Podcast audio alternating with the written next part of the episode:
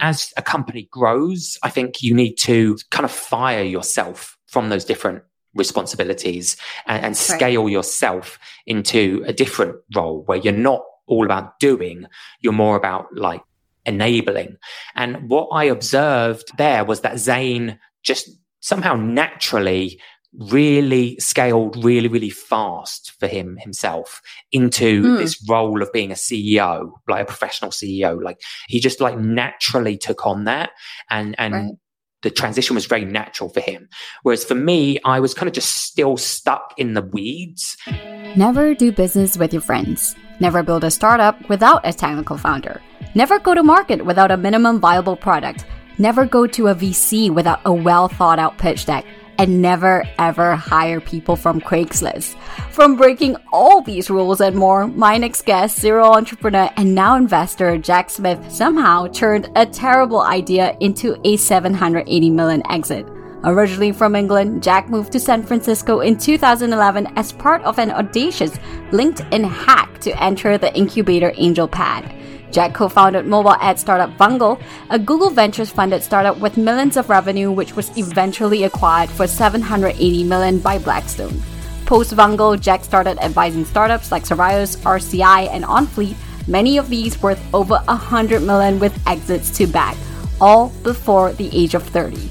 Today, we unpack scaling a startup, the hard lessons along the way from co founder breakups to investor scandals, the good, bad, and ugly. You don't want to miss it.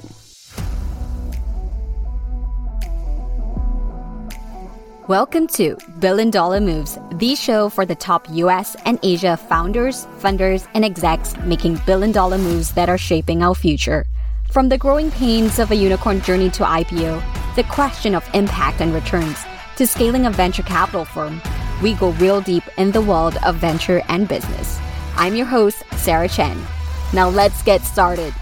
Today we have a truly tremendous treat with my longtime friend, Jack Smith. Jack, how are you doing today? I'm doing good. Looks like you did a lot of research in the uh, intro clip. There was stuff I hadn't remembered.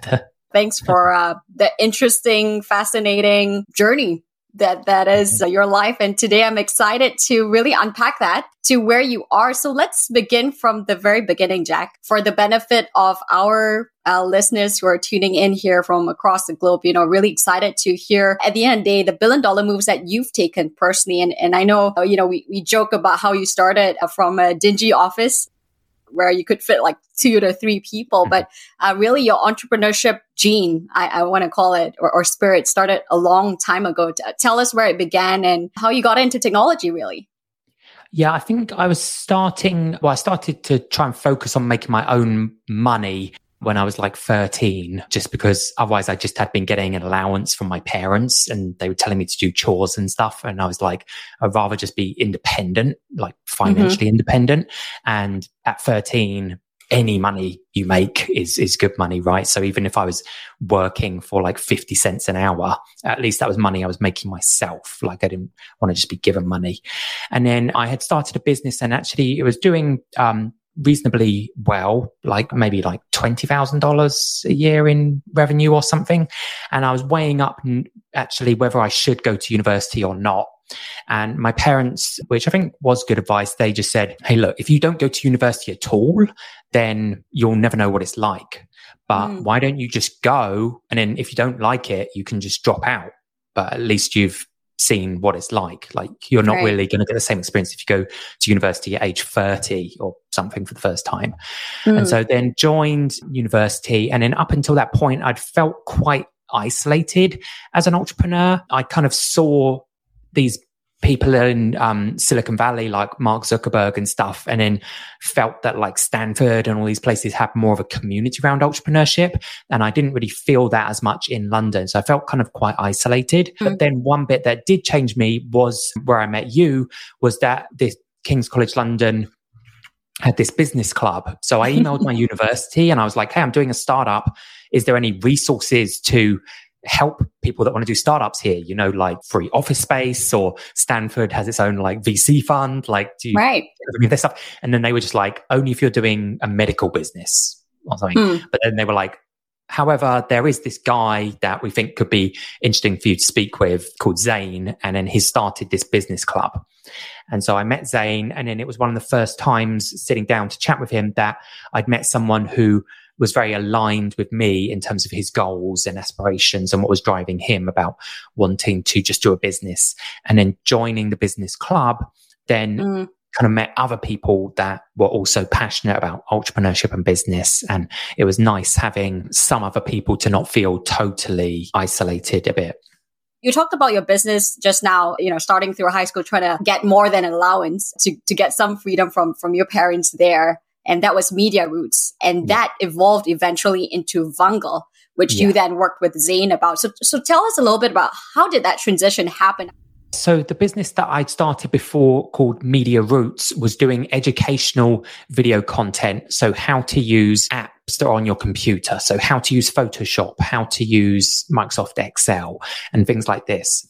And then at some point, actually, I, from what I can remember, I actually was just reading like Gartner reports mm. and see. And so this was in, um, 2010 and the iPhone app store, people don't remember, but actually the iPhone came out and it didn't have an app store. It didn't have any, any apps.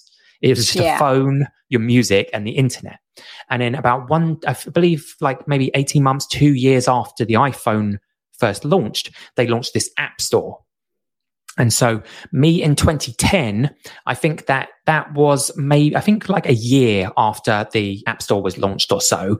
And I read this Gartner report that mobile apps is already a huge industry, but we mm. think it's just going to blow up and be a massive, massive industry. And so I was like, Hey, that's kind of interesting. This new, entirely new ecosystem. And I can see it just seemed interesting mobile apps. And so we just started experimenting like hey we've we've got this company where we're doing videos for desktop applications. However that's a very competitive market. No one's really mm. doing that for phone applications and games and stuff though. So it experimented around again this was early in the iphone times. So actually our first kind of hack was had to like jailbreak an iphone and piece together all this kind oh of equipment. Goodness. Yeah. It was kind of a wacky idea. Zane was just like, hey, look, we're just going to give this idea like 48 hours. You've got like 48 hours to do this, like, because it was right. nothing to do with our normal business. So he's like, all right, look, mm. you, you can have 48 hours to experiment if nothing happens, then you've just got to drop it because this is kind of a crazy idea. And then, so basically, we got an intern, and his first day, we sent him to go to the Apple store. And we just bought a load of equipment because it's right. the Apple store, you're allowed to return anything within like 30 days. So we just mm-hmm. bought like iPads and all this equipment and then just tested around and actually got this first breakthrough where we managed to be able to record the screen of the iPhone. Now, now that's not right. a big deal. Obviously, you can just record it yeah. in the software. At the time, it was not possible to record iPhone videos. And then, so we had this, and then we had then kind of pivoted Media Roots to this business idea. But the exact idea we had was mm-hmm. very terrible and would never have worked. It was basically right. an app store where every app would have a video instead of a mm. screenshot. Okay. Um, however, that put us in the right market. At least the mobile app market was the right market to be in. And when right. we subsequently joined this incubator school for startups um, called AngelPad, they mm. helped us transition the idea into an actually viable idea? First of all, wanted to convert a version of uh, a mobile tutorial, but back then, I mean, I, I really think a lot of us forget how much the iPhone and just technology has advanced. But to your point, right? Screen recording, which is something that we use almost every other day now, many of us, but it's something that, uh, you know, wasn't, wasn't the norm then. So you essentially had a couple of cables and hacked it in a way that you were able to use sort of the deep back in the day DVD camcorder type uh, exactly. technology yeah. to record. Okay, interesting. Yeah. And then how did you then from that was I want to say 2011 was that right? Yeah. Um, and then you decided to go to San Francisco. Yeah, so that was like the end of 2010, very mm-hmm. start of 2011. Had not really thought about San Francisco. I actually didn't really know about Silicon Valley that much, to be mm. totally honest. I don't really Right. You know, I mean, I read TechCrunch and stuff, but I didn't really know about the whole ecosystem. Was just reading TechCrunch one day. So at this point, this was kind of maybe five or six months into pivoting to Vungle and was reading TechCrunch and saw this article that, hey, there's this incubator in San Francisco and they're giving every company that joins um, a hundred or hundred and twenty thousand dollars, and then there's one spot left for somebody reading this article, and then I know we've got limited time, but like basically that then we were like, oh wow, that's a cool opportunity because actually right. when we saw that. We got accepted to another incubator at that time. We, we were basically mm-hmm. just applying to everything, trying to get everything. We applied to that one in Europe. I can't remember. There's someone in Europe. They rejected us. And then, but the, uh, the only one we got accepted to was in Newcastle. Hmm. And then they weren't going to give us any money or anything. I think it was maybe $10,000 or something. But then right. we were kind of like, this AngelPad one seems so much better because we're like, they're giving $120,000. It's in right. Silicon Valley and then contrasting, I've been to Newcastle once, and then it was just raining the entire time, and we're like, "Oh my goodness!"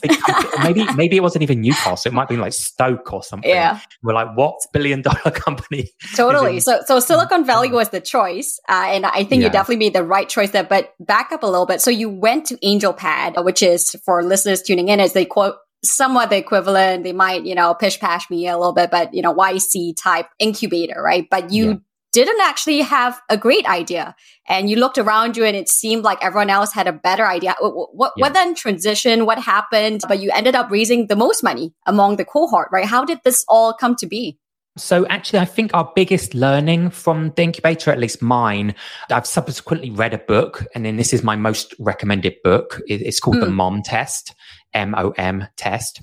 And right. it kind of codifies what I think my biggest takeaway was. And so when we went to this incubator, it's 12 weeks long. And so we had this pressure that, okay, we need to come up with an idea and find a co-founder and stuff. And one of, they basically set you exercises each week. Each week you go around the room and say, what progress did you make? And one week the exercise was, Hey, I want you to go and speak to like 20 of your prospective customers. So mm. for us, that was app developers. And the guy said, but don't try and pitch them on your idea. Like, don't try and sell them your idea or, or convince them of anything. Just have a conversation and just ask right. them, okay, you're an app developer. What are your biggest challenges in being an app developer? Now hold that thought. Finding a service solution that helps you keep customers happy can feel impossible, like trying to remember the name of that guy you literally just met at a networking event. HubSpot's all new Service Hub can help with their service solution part at least. It brings service and success together on one powerful platform with an AI powered help desk and chatbot to help you handle your frontline tickets so you can scale support and drive retention and revenue. We love the sound of those things. Visit hubspot.com slash service to learn more.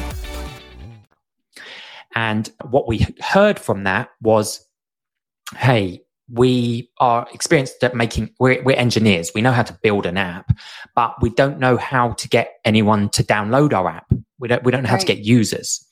And so mm-hmm. then we had all right that is a concrete problem in our market and then basically, because we had this limited time, we basically tried out, I, I would think at least six different business ideas, kind of one per day, actually. We would make like a fake landing page website, making it seem like our idea already existed.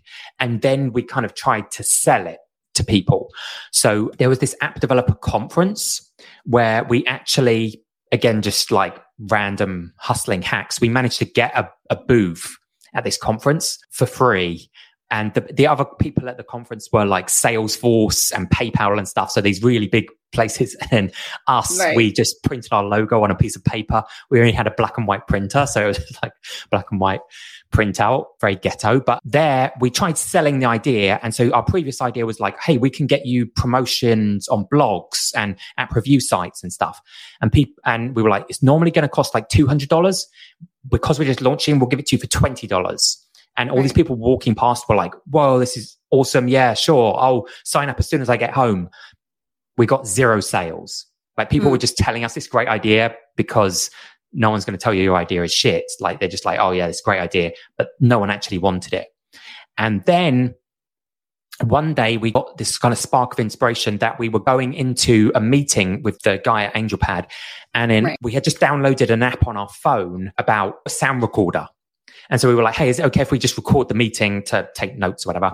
And so open the app to start recording and I started to blaring out some advertisement for Pepsi or something, like on autoplay mm. full volume. And we were like, well, one, that's really annoying. But two, what if instead of advertising Pepsi, like what if that video was just promoting another game or another app? Yeah. And then we took that idea and, and took it to the app developers.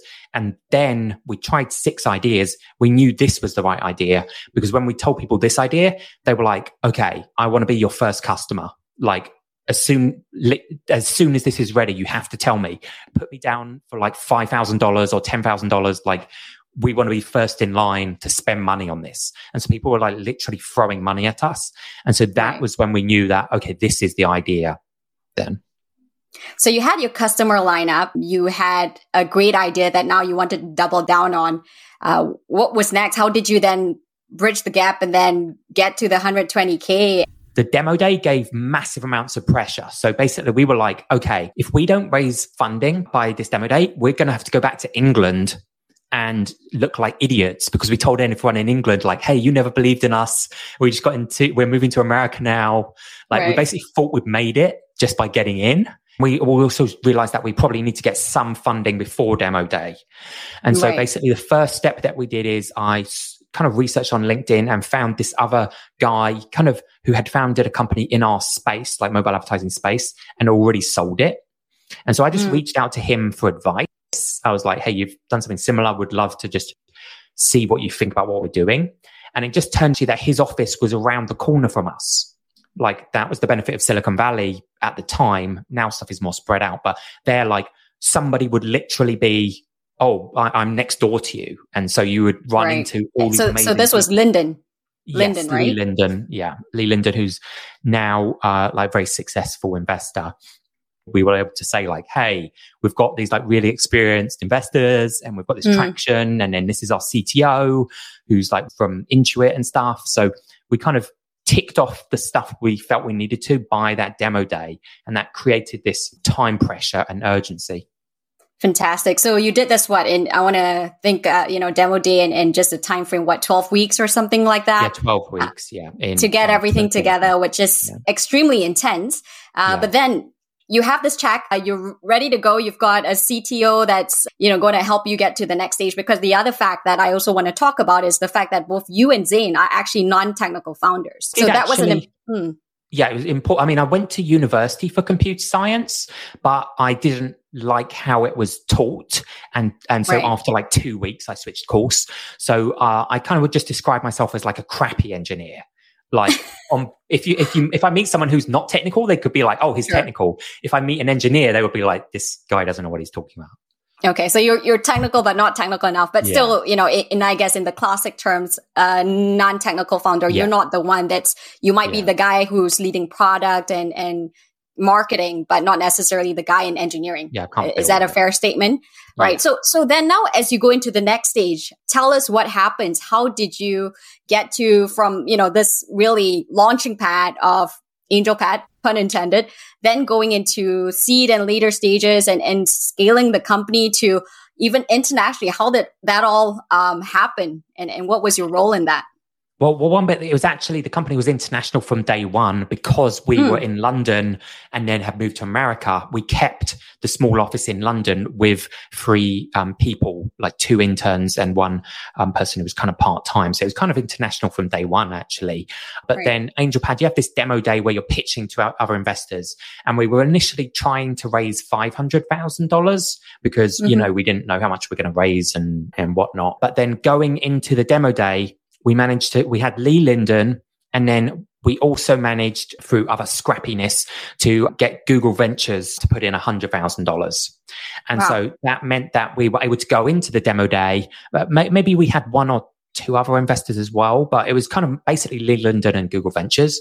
But basically it meant we went into the demo day in a much stronger position because we could say like, mm. hey, we're raising 500,000 and we already have half of it raised and, and being led by like top invest. Uh, Google Ventures said like, don't mention their name for some reason, but we were basically like, oh, like a top tier investor is leading it. And now we're yeah. just looking to fill out the remaining 250. And then right. when you're in that position where you're not really begging for money, you're kind of just like, hey, we already have money. Power dynamic. For, yeah, had switched up the power dynamic. So at that point, then obviously everyone wanted to invest. And um, then that's kind of why the round became 2 million instead of just 500,000.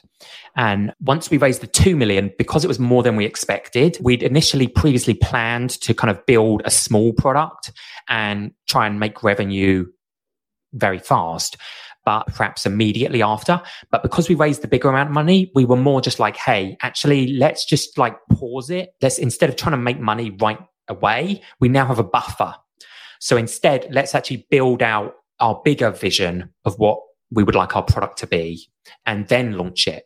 And that took a little bit longer than we expected, but basically that took about six months. So basically we raised the money and then we were just building for six months, not really selling or anything. And so it definitely has product market fit today. Like it's really solving problem. But he told me that at the time, no one wanted the product. He hmm. would have to really do brute force sales. So like cold emailing and then like following up with phone calls and more phone calls. And so really at the start, kind of the analogy that makes sense to me now as I, um, discussed with him learning about the early days was that at the start, we kind of had to be pushing a boulder up a cliff. Yikes, and then yeah. at some point it reached the top of the cliff and was able to just roll down by itself with momentum. This analogy of pushing a boulder up a hill, what kept you going at that time? And how would you, I mean, you know, with founders tuning in here, how do you know you're on the right path? Like you're pushing it the right way. And at some point it is a tipping point. What was that for you? I'm not sure, but I think that we had, you know, we'd thought we tried out different business ideas and seen the promise of this business idea in order to decide to pursue it. And so we, mm. that was our indication of product market fit. And then so once we'd raised the money, I think that we just felt we had to go all in on this idea and, and make it work. And I think that we would have basically had to have got to a point where we weren't seeing any signs of progress and basically almost ran out of money for us to have considered like trying to change that because otherwise we didn't necessarily have any other ideas. We felt that this idea, we felt it was a good idea after proving out initially the customer discussions. So we just felt that we, we did realize as well that Vungle's a two sided marketplace and many businesses are, and right. you have these challenges. So if it's, it doesn't matter what it is. For Vungle, we needed to get people showing ads who want mm. to make money and we needed advertisers to want to spend money. And that's right. the same. Let's say you're launching a dating app. Obviously, this is stereotyping, but you would probably want to have be balancing women and um, men. If if it's yeah, so buyer and seller essentially is what you're saying. Yeah, yeah. And mm-hmm. so I think we just kind of saw that. Hey, look, it's challenging getting this going a bit at the start, but this is a two sided marketplace and once we get some, for us, it was kind of apps to show the ads, then I think we'll be able to get advertisers because people had wanted to give us money early on anyway. It was just getting those ad publishers, as we call them. Vungle, as a typical B2B business and an advertising model, really the only focus is revenue. Like we couldn't have made an argument that like, hey, we're doing all this other stuff and then we'll make revenue later. That wouldn't right. really have made much sense. I don't think we were assessing the viability of the business from revenue metrics. We weren't like, oh, if we hit this goal, it's a good business. If we don't, it's not. We, we basically were just, yeah, we didn't really have goals like that. We were just like, hey, we just need to make this a success and just work as hard as we can to make it a success. I mean, Gartner and stuff were saying about well, we kind of knew that the mobile app industry was really huge. There was lots of money in it. And so any money that we were making was a tiny drop in the ocean in that context. I, I think, yeah, we weren't really assessing from goal perspective. We were just like, we need to make this work. Hmm, interesting. And, you know, fast forward, you decide at some point that you wanted to leave the business. I think this was just after Series B. Was that right? Tell us um, about what before what, the Series B. Mm-hmm. Um, a bit before so, the Series B. Yeah. So what happened there and why did you leave? I mean, it's hard to say like a simple one reason. I think there were different reasons adding up. But we had just started the business, just me and my friend Zane. And at the start, when there's just two of you, you're kind of doing everything. So for me, for example, that was more maybe the accounting, doing product and marketing. For Zane, he took on a bit more of the selling for some degree, like investor relations and stuff like that. And then mm. as a company grows, I think you need to kind of fire yourself from those different responsibilities and, and scale right. yourself into a different role where you're not all about doing. You're more about like enabling. And what I observed there was that Zane just somehow naturally really scaled really, really fast for him himself into mm. this role of being a CEO, like a professional CEO. Like he just like naturally took on that and, and right the transition was very natural for him. Whereas for me, I was kind of just still stuck in the weeds. And I think mm. actually was slowing the business down a lot because I was a bottleneck that I hadn't been successful in firing myself. So even if it was like a tiny, I think we also had a challenge growing our mindset from a, a, scarcity mindset to a growth mindset. We were used to having no money. We, we wouldn't yeah. spend any money. But then raising 2 million, you need to transition that. But still, even when I was there towards the end, I was signing like $20 checks and stuff. and that's not conducive to scaling a business. So I think I was kind of slowing it down. So that was one reason that I didn't scale my bit as much because I was stuck in the business mm-hmm. too much. And my co-founder seemed to scale a lot better. And the other bit was quite burnout as well, that I, I basically had got an apartment opposite our office. So it was right. literally across the street. And so basically, I didn't really have any friends in San Francisco either. I didn't know anyone. Uh, I basically mm-hmm. was just in the office seven days a week, all of the time. And I, I was there till after midnight each day, like much longer than everyone else left because I just didn't really have a life outside of it. Yeah. And so that also does catch up on you where if you don't have any separation, that if you just only work, then kind of just you you are going to burn out at some point because yeah. I just didn't have a life and I hadn't yeah. taken a holiday or anything.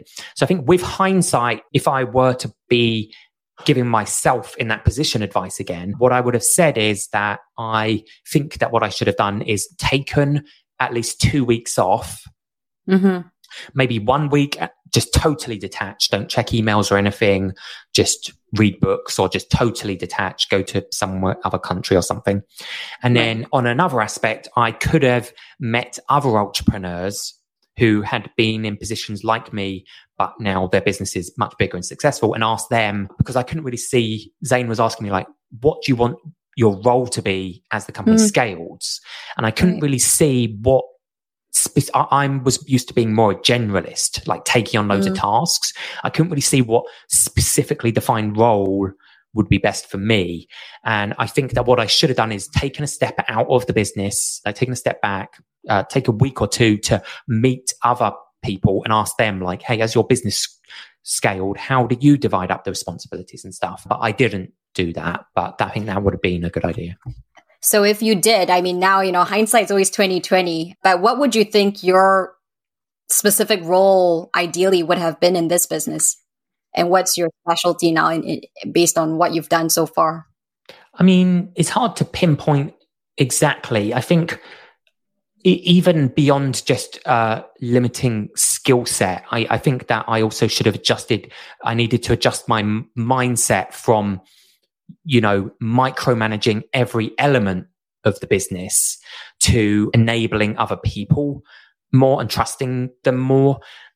Because otherwise, I was just kind of trying to touch a lot of the stuff and your culture is very important. And so if something was going on that I felt didn't match the kind of culture we were trying to build for the business, then I yeah. was like on top of it. But then you waste your time. Like I would now with hindsight see it as a waste, like trying to create a cool office environment or, or something like it's a balance because some of the stuff you could call it a time waste, but then right. has continued in the business today, like some small stuff. So every person that joined the business, we had a Polaroid camera and took a photo right. of them and added it to a wall. And that creates an environment Culture. where yeah, culture is it's not just a job. So right. Vungle many of the people now are still like really, really good friends that were there early on. Um, the, the, first 20 to 30 people, super close. Yeah. Some of them have got married. Some of them are like still dating yeah. and then they go to each other's weddings and stuff and really close. And we did cr- successfully create that environment. But some of it, some of the initiatives could have been like too much time wasting. Like, Understood. Uh, yeah, you could have focused on, on bigger stuff yeah. yeah. like I was trying to hang plants upside down from the ceiling. um, and oh, Jack! Like, all right, that's cool, but is that a good use of your time? Exactly. I think because I didn't have the separation between work and play, as I said, because mm. it was mm. not clearly defined, I was just trying to have fun in the business because I didn't have a social life. So yeah, and many founders go through that where your identity is built upon your startup and it's hard to have that sort of separation. So you touch upon a few things. One is friendship. So you and Zain go into business as friends and still today remain as friends, but it would be remiss for me not to have touched upon the scandal that unfortunately landed on TechCrunch and a lot of the front pages. In the face of public scrutiny and pressure, it felt like the easiest way for the board, for the management was to get Zain out. And you as a friend and the fact that both of you started this how did you handle that time as what I can only imagine to be a difficult one? Now hold that thought. Talking Too Loud, hosted by Chris Savage, is brought to you by the HubSpot Podcast Network, the audio destination for business professionals. On this podcast, Chris Savage, Wistia CEO and loudest talker, takes you inside the minds of entrepreneurs as they share the hilarious, informative, and most challenging aspects of building more human brands. Everything we love here at Billion Dollar Moves. Now, an episode I loved recently was the one with guest Joe LeMay jiu-jitsu loving entrepreneur and co-founder of Rocketbook. He talks about how an airplane epiphany took him on a wild ride that started with a Shark Tank flop but ended with a $50 million exit. You know that's our jam. Listen to it, talking too loud wherever you get your podcasts.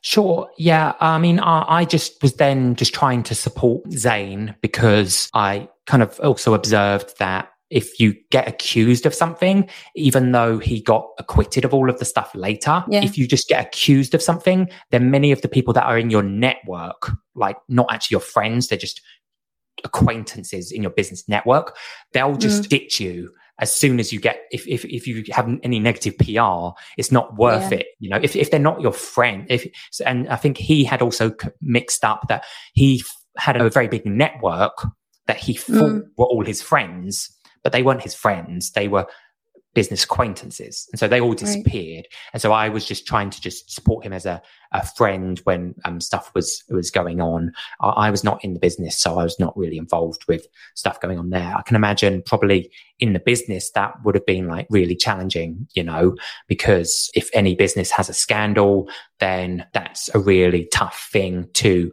keep everybody focused and motivated and move through it. Like you've got lots of, it's a very big distraction for everybody and probably very distressing for everybody as well.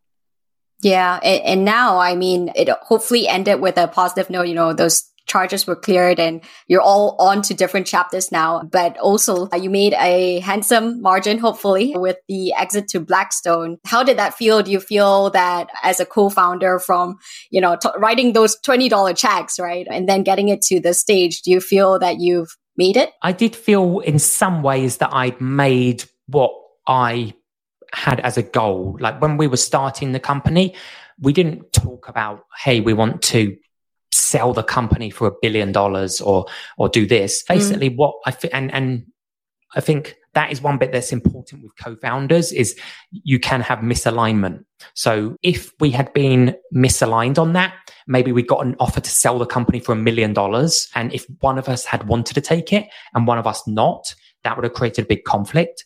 But I think we yeah. were always aligned that basically neither of us, I don't think, were that motivated about trying to get rich or make money. What was motivating both of us, I think, was trying to build something big. Early on, right. we were reading about Google and Larry and Sergey. We just thought that it's awesome. They've built something really big and impactful. And then talking with Zain, the things that were motivating us was like going up to ring the bell to IPO. You know, we weren't yeah. like, oh, if I get a billion dollars, then I want to like buy a private jet and buy a plane. We didn't right. care about money. And I think the same would go for Zain and I that maybe we came from somewhat slightly um, similar backgrounds in terms of like not super uh, affluent. And so I think mm-hmm. the main things that were cool for us, for Zain as well, was like, hey, I just want to get a little bit of money so that he could, he just wanted to get a little bit of money so he could pay off his parents' mortgage, you know? Yeah. And so you don't need a billion dollars to do that, you know? So yeah. we were never really that focused about becoming a billionaire or something. Like the only bits that we would talk about were in comparison much smaller um, sums of money, but we were always aligned about building something big. And then the company sold for uh, a big uh, amount. Mm-hmm. I don't know at what point we could have maybe comprehended that number. Um, yeah. But I think that if we were still there, we would have wanted to keep building it and like IPO it. We weren't ever really trying to want to sell it. Got um, it. But I think yeah. everyone happy with how stuff went. The company is still around today and doing good. And it was yeah. a big um, sale for um, everyone involved. And then is cool also catching up with early people that joined and hearing about how yeah. the money for them has impacted their life. So I think that on a whole, pretty much everyone should be happy. Congratulations, Jack. So, so proud of you. And, uh, you know, I've heard as a friend the ups and downs of it all. So now coming to the end of the session, um, you know, you're talking about impact now in your second chapter. And I want to also congratulate you. You're speaking to me as a new father to your yeah. little baby. So this is the new chapter for you. What's next for Jack Smith? I think that many successful entrepreneurs that I know, they have um, a chip on their shoulder. So they kind of have mm. something to prove or you know, like, yeah, if we're looking at like Donald Trump, like maybe he, people say that he was like living in the shadow of his dad, that his dad was very successful. And so his chip on his shoulder might be that he wants to show he's successful in his own right. And that's what's driving him.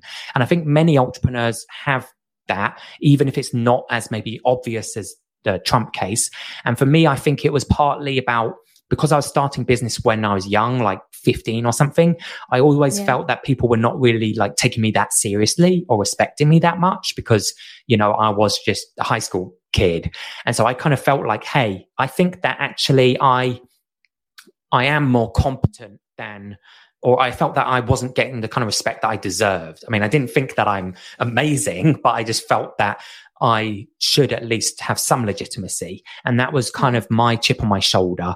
And what building that Vungle got to the scale it did and then sold, I maybe didn't have that same chip in terms of driving me that, oh, I have to build a really massive business because I need to prove myself to somebody or whatever. And so when I just sat down and reevaluated maybe a year or so ago, then I thought like, okay, what bit would be driving me now? And I kind of came to the conclusion that for me, it would be more um, driving for me, empowering to focus on where I could have like impact and mm-hmm. impact in areas that perhaps other people are not seeing as a priority to focus on. And for me, that has kind of looked like a few different charitable um, non-profit initiatives that I've um, started or help um, start. And so that has been pretty fulfilling that you know, it's a different rush. Like there's one rush checking the company's bank balance and then seeing a million dollars hit the bank balance for the first time and then counting how many digits are in that number. And then it's a totally different um, rush now where one of the initial charities I'm involved with is helping people that are incarcerated in prison. And, you know, then someone writes a letter in about how it's changing their life and one person had said like, "Oh, I've been in prison for like 20 years, and then I've I, have i have never seen anything like this program, and I I wished I'd seen it earlier." And so you're yeah. getting a different fulfillment entirely, but just as fulfilling, really. And final words for founders. What would your advice be to founders who are deep in the rough, in the thick of things, and working really hard? I, I guess it's just like that not ev- one bit is that not everybody actually maybe should be a founder. It is yeah. very glorified being a founder and they're the ones that movies get made about and all this kind of thing. It's also pretty awesome to be an amazing operator. And so I think people shouldn't necessarily just be driven towards entrepreneurship if that is what they're seeing glorified as being a celebrity. I mm. think for me, a lot of entrepreneurship, it's really, really hard. So you're only doing it because that's the only thing you can see yourself doing. Like for me, I would be a really, really terrible employee. Like no one would want to employ me because they would just fire me. And so I don't really have any other option other than to be an entrepreneur. Well, Jack, you know, being in it for the right purpose, being aligned with your co-founder, so many nuggets and gems that you're dropping for us here today in Billion Dollar Moves. And I so appreciate your time. Thanks everyone and see you again next week. Don't forget to subscribe, hit like, and share it with your friends. And thanks so much for tuning in this week. You can subscribe wherever you get your podcasts and follow our socials at Sarah Chen Global to get the latest news on the show. I'm Sarah Chen, and you've been listening to Billion Dollar Moves.